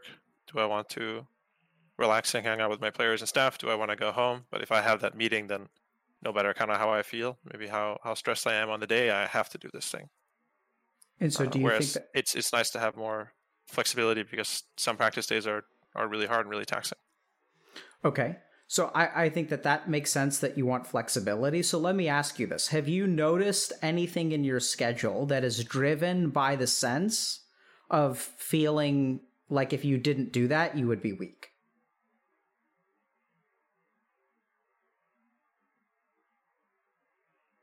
Mm.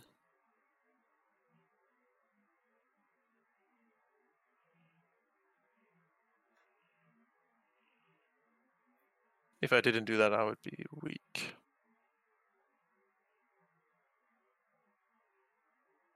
Sorry, do you mind asking one more time? Yeah, sorry. I, I, think we're we're kind of getting like lost in the weeds here, but like here's the general. I was hoping that there was an easy application, but upon hearing what your schedule is like, I don't think there is. But here's my general idea, okay? And and maybe we won't find a specific thing, but so in your role as head coach, you have certain like work responsibilities which are necessities right? Like yep. you have to show up for practice. You need to strategize. You guys need to figure out what heroes you're going to pick. You have to like watch replays from like the matches that you have coming up. Like all that stuff is like necessary. Mm-hmm. I totally get that. What I'm hearing from you, and I'm pretty sure that this was sort of like a theme that we've sort of uncovered, is that at times your actions are not motivated by the necessity of the job. And if you really tunnel down and you become highly aware, you'll notice that they're not actually, they make look like what is necessary in the job. But really, what it is, is you feel like you would be weak or you'd be letting your players down if you like didn't do this thing. So some actions are motivated by necessity and some actions are motivated by avoiding feeling weak. Yeah.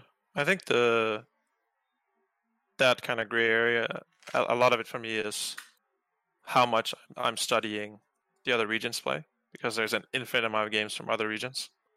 That's really where I think as a coach you can really put in the hours and there's not a, not a necessity for me to watch all the games because it's simply not possible. Uh, but I think that's where um, a lot of the times I feel inadequate if I'm not up to date, if I don't, if I didn't watch the matches from last night.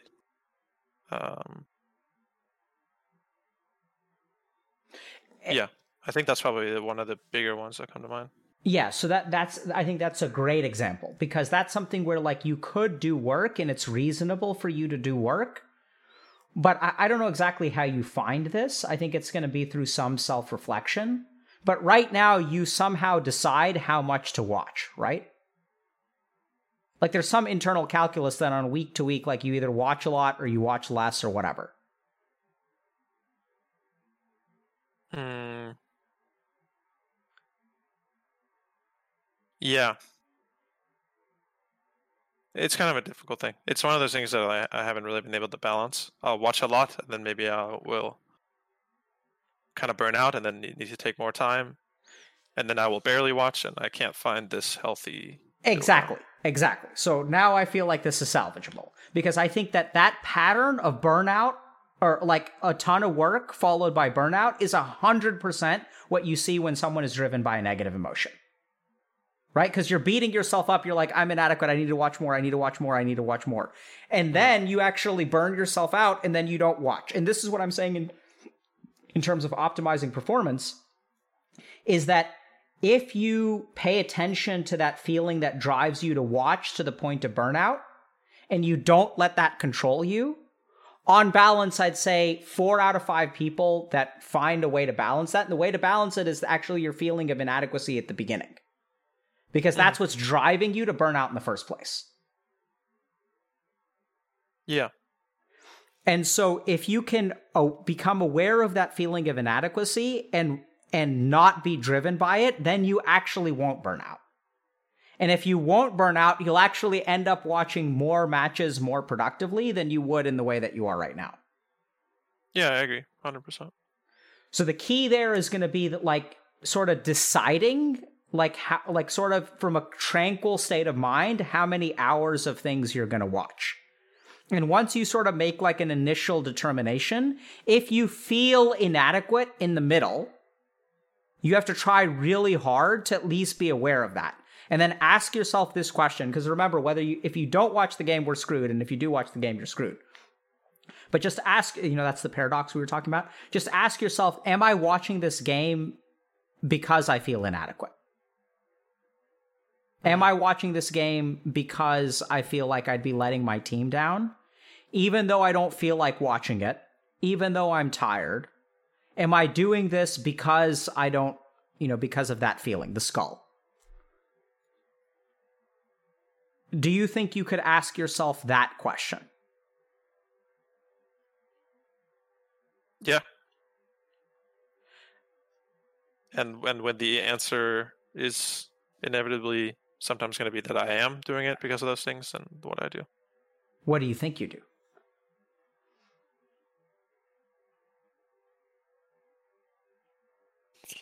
Uh,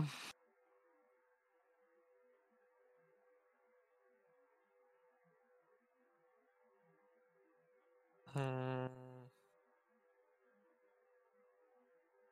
something I've been trying to do more recently is just kind of sit with those feelings more. Good. That's and the right answer. Myself. Yeah. So, like, I know it sounds weird, but whether you watch the game, this is what's really confusing for a lot of people about like self growth. The actual action you take at the end of the day is not rewiring the neurons. What rewires the neurons is asking yourself the question and being able to authentically answer it. I know it sounds really weird, but as long as you ask yourself the question and authentically answer it, you will move one step closer to balance. Mm-hmm. Because on some days, your mind is going to actually generate the thought and it'll say, you know what? You can take a break. And on other days, it's going to be like, you know what? You really can't deserve to take, you don't deserve to take a break. You need to watch this. And we can't know which one your mind is going to produce, and it's actually fine. Either one it produces is okay. The key thing is asking yourself the question and coming up with an authentic awareness of what's driving you. Mm-hmm. That makes sense, yeah.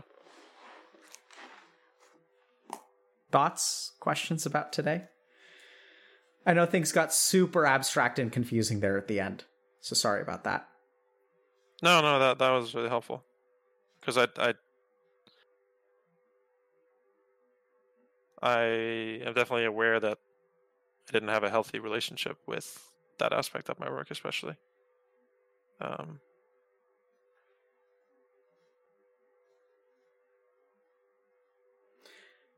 and then one last thought uh-huh. when it comes to social relationships, things like that, or like, you know, non professional things, I would encourage you to pay a lot of attention once again to that feeling of inadequacy. Right? And try to figure out, like, you know, what, which of your actions is being driven by that feeling. And the more that you become aware of it, the more it'll start to dissolve. Mm-hmm.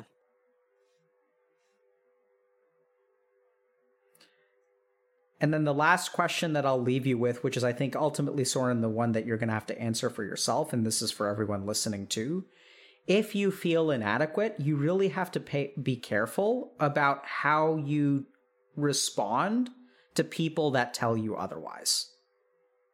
Right? Because I think the biggest issue here is that, like, you don't it's a lose lose situation. Like no matter like if if your teammates say like yeah like you're doing fantastic, you're gonna swat that down. If I say it, you're gonna swat that down. Sometimes people like the people that we care about us, like when we're feeling inadequate, will swat down what they say. And you really have to like understand where that comes from. Like why are you so quick to swat down what other people say? Mm-hmm.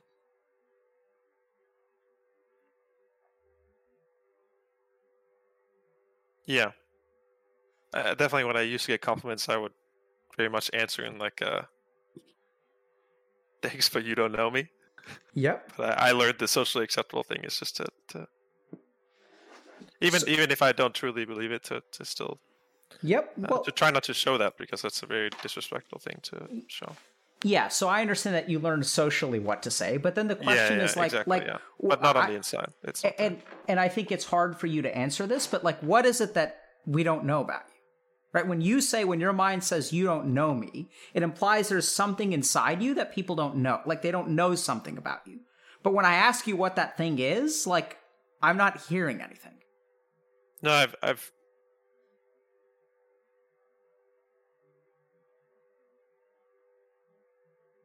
I've definitely made a lot of progress in when people give me compliments or say nice things about me. That a lot of the time I I do genuinely believe it, whereas maybe f- five years ago I would never. Yeah. So so I don't I don't feel constantly inadequate. Yeah, yeah, yeah. Um, yeah. I, I I hope I didn't give you the impression that I feel that that's how you feel. Oh no, that, that's okay. that is yeah. how I felt in the past. Yeah. So I'm just saying that uh, it's not that I always have that response of like, oh, you don't know me, you don't know what's wrong with me. Uh, so, so here's what I've found when people have that kind of response, like you don't know me, the more you tunnel down and look where that response comes from, the more it dissolves because usually that response like is a leftover emotion from a traumatic experience earlier in your life. Mm. It's like you carry that sense of inadequacy or like like imagine what you were taught to believe about yourself between the 4th and 8th grade. Mm. Like the sense of identity. And so like what happens is when someone compliments you is that part of your identity which was formed back then kind of like rises to the surface and tries to swat down the compliment.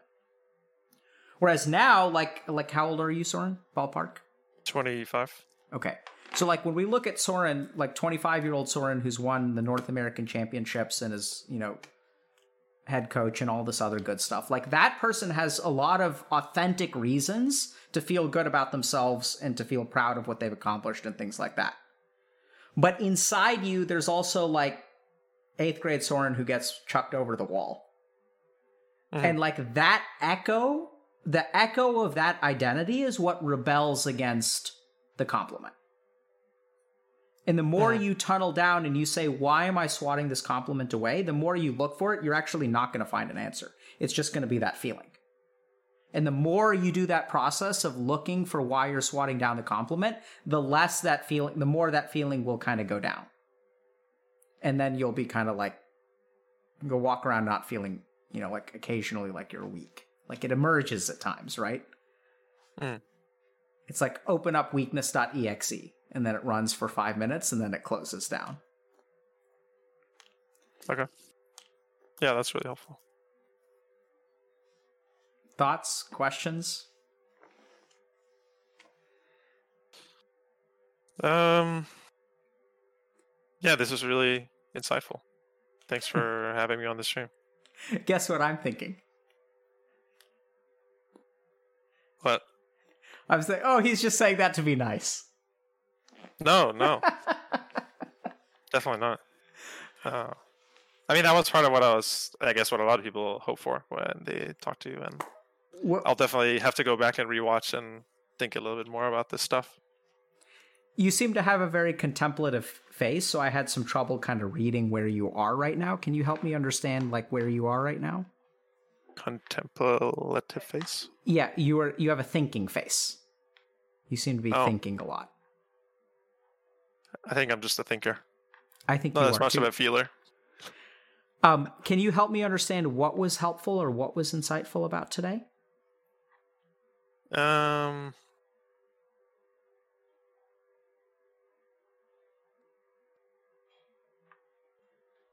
mm,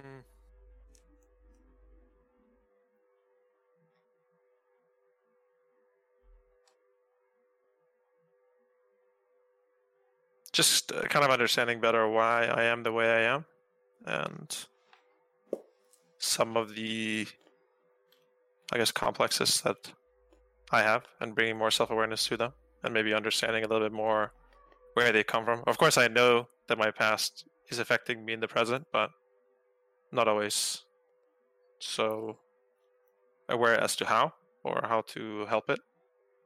Um, and it definitely gets a little bit blurry the the the kind of toxic feelings of inadequacy versus the more, uh, like you said, like the necessity of what I have to do. Uh, sometimes it's hard to tell the difference.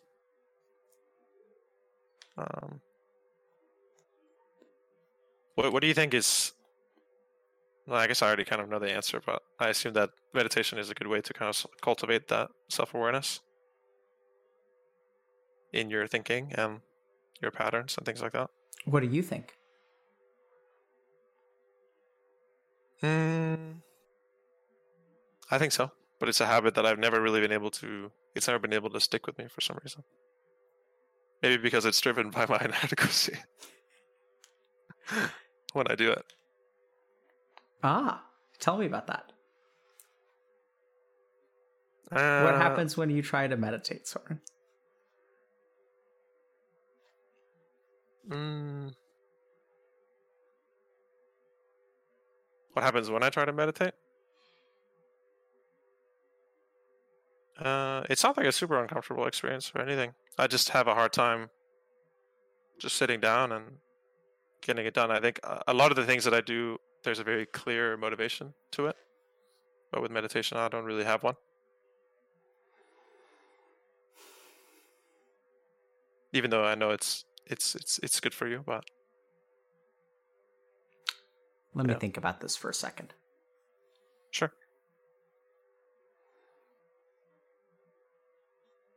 So your first question was how do you gain self-awareness? Mm-hmm.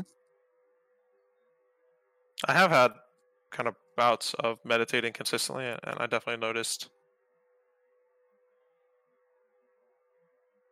especially an increased awareness of when I was really present and when I'm not, when I'm really in my own head. Um, Do you want an easy meditation technique or a hard meditation technique? Whatever you think is. More I'm going to give you a super hard one. Okay. So, oh, we're going to practice quickly. I want you to sit up straight. Mhm. So, I want you to, as you breathe in through your nose, say the word strength in your mind. And as you breathe out, I want you to say the word weakness in your mind. Mhm. Just do one breath.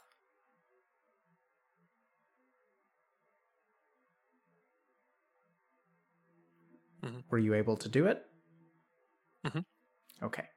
Now comes the hard part. Every time you walk through a door, a doorway, I want you to breathe to yourself and inhale strength and exhale weakness. I think I would feel really silly doing that, but yeah. You don't have to say it, right? So it just has to be an internal thing, like just. And if the strength and weakness feels weird to you, you you can even let go of that. Just inhale and exhale every time you walk through a doorway. Mhm. Okay. How does that feel to you? Is the strength weakness part a little bit cheesy? Um, a little bit. So I'll leave that one up to you. I, ha- If- I had a therapist years ago that made me do a lot of uh, kind of affirmations and positive affirmations. And You that know stuff what? never really clicked with me. Perfect. Let's let's swap it around. We're gonna inhale weakness and breathe out strength. How about that? that sounds great. Does that feel more comfortable for you? Uh, sounds a little depressing, to be honest. So so so which you tell me then. No, no, no, I, I, I, it's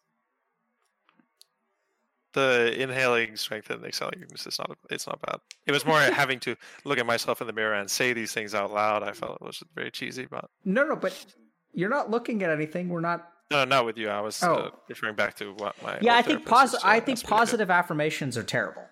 I think you're not not what I would recommend for you. Hmm. And and and I encourage you. I know this sounds kind of weird, Soren, but I encourage you to like actually play around with it. So by all means, do weakness and strength or strength and weakness, whichever way you want to do it. You can do both or neither. The Mhm. key thing is going to be going through the doorway. But if it feels cheesy for you, maybe that can be good. And if it feels depressing, that can be good. And just play around with it, right? Because it's two sides of the same coin. I don't think cheesy's necessarily a bad thing. Okay. So try that. It's going to be really, really hard. Okay. Like this is like a, you know, uh, like a professional level technique. And the reason is because our brain is actually wired to reset our thought process anytime we go through a doorway. It's why I don't know if you've ever experienced this, but if you walk, like you'll walk into a room and you'll be like, why did I walk into this room? What was I doing? Hmm. There's actually this weird thing about doorways, but it's like the best way to cultivate self awareness because it's so hard. Hmm. Okay. Okay. That's the meditation. All right. Any An last all thought? day meditation. Yep, you're right.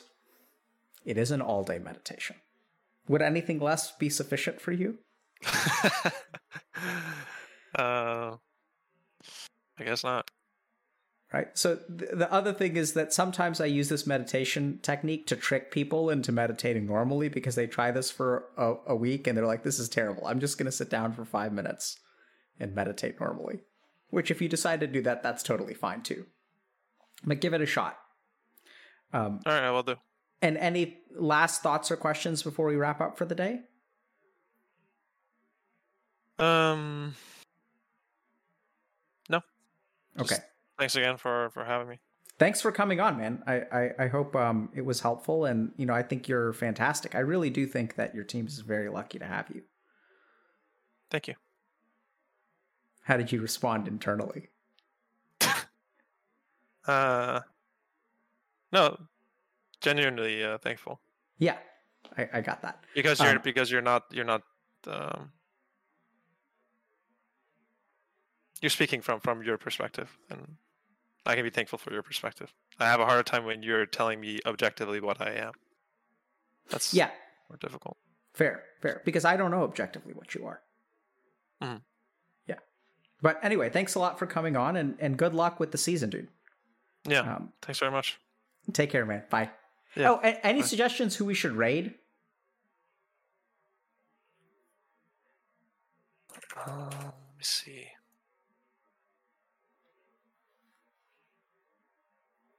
Maybe my my friend Myth. Have you ever had him on here? I don't think so, but we can raid Myth. I think we've raided Myth before. Is he is he online? He might not be online. Oh, he's not. So you uh GG. oh I think your chat should pick. Okay, our chat. I'm sure they would have a better idea than me. Okay, thanks a lot, and good luck. Seriously, dude. Yeah. Thanks very much. Take care. Bye. Keep doing what you're doing. Take care.